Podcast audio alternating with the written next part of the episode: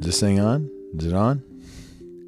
Today I put out on uh, Twitter that uh, after some emotional stuff, just been going through it, like so many of us have been going through over this last year, all of our lives, whatever, the last five minutes, whenever you're listening to this. I'm going to read this. I reach out because I'm not okay.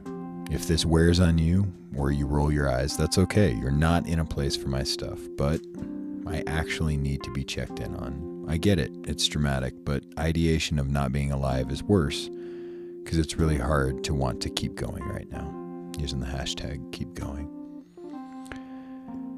And I got to tell you, um, I put that out and I went about my day um, actually kind of getting distracted by people that were reaching out and uh, I came back to it, and uh, I came back to it because I got an email from Twitter, uh, the safety team, and they had said, "Hey, this is a Twitter safety notification. We're writing because we're concerned. Uh, a concerned individual has recently alerted us to potentially suicidal or self-harming comments posted on your account." A couple interesting things happened out of that. Um, I got some DMs from people that I didn't know, encouraging me to keep going.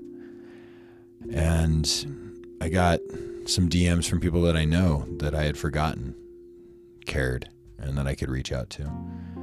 Um, but then, you know, the Twitter thing happened. It didn't go viral. It's not like it's a big deal, but uh, 13 people commented and said everything from "We're here" to "Your your team's bigger than you think," to just really empathizing with it and uh, acknowledging their own shortcomings and their own dealings with suicidal ideation.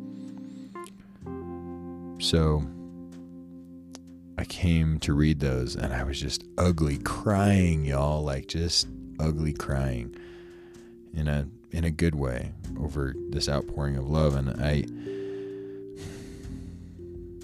I got to tell you that's what this is about. This uh, this podcast is called CUUL. Cry until you laugh. And I didn't even know it at the time, but I've I've come to realize what that really means is there's this concept of enlightenment. Some call it nirvana. Some call it enlightenment. Some call it the peace of God. That's what I grew up in in that tradition. Christianity where it said there's the peace of God that transcends or surpasses all understanding.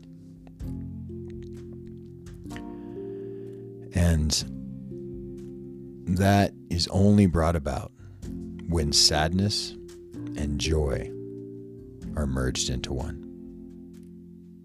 Because we no longer are lamenting or languishing or holding on to our past and the pain that has been caused.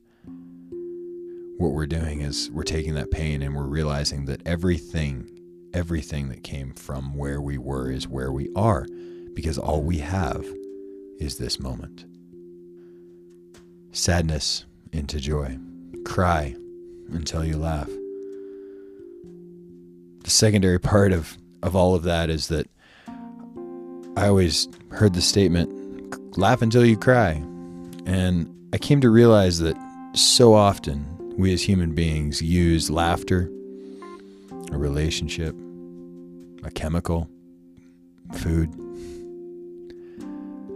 to cover up that sadness because we want to feel happy. We want joy, and that's good. But I found in sitting with those things, in crying, in having new eyes, as the term goes, renewing our eyes, another way that it's said. In doing that, there's peace, there's acceptance, and mostly, there's kindness towards yourself. This is CUUL Podcast. Cry until you laugh. My name's Yeti. I'm here. Reach out. Coolpodcast at gmail.com or just CUUL Podcast on Instagram. C U U L podcast. I hope you have a great day or whatever you have going on next. And I'll talk with you soon.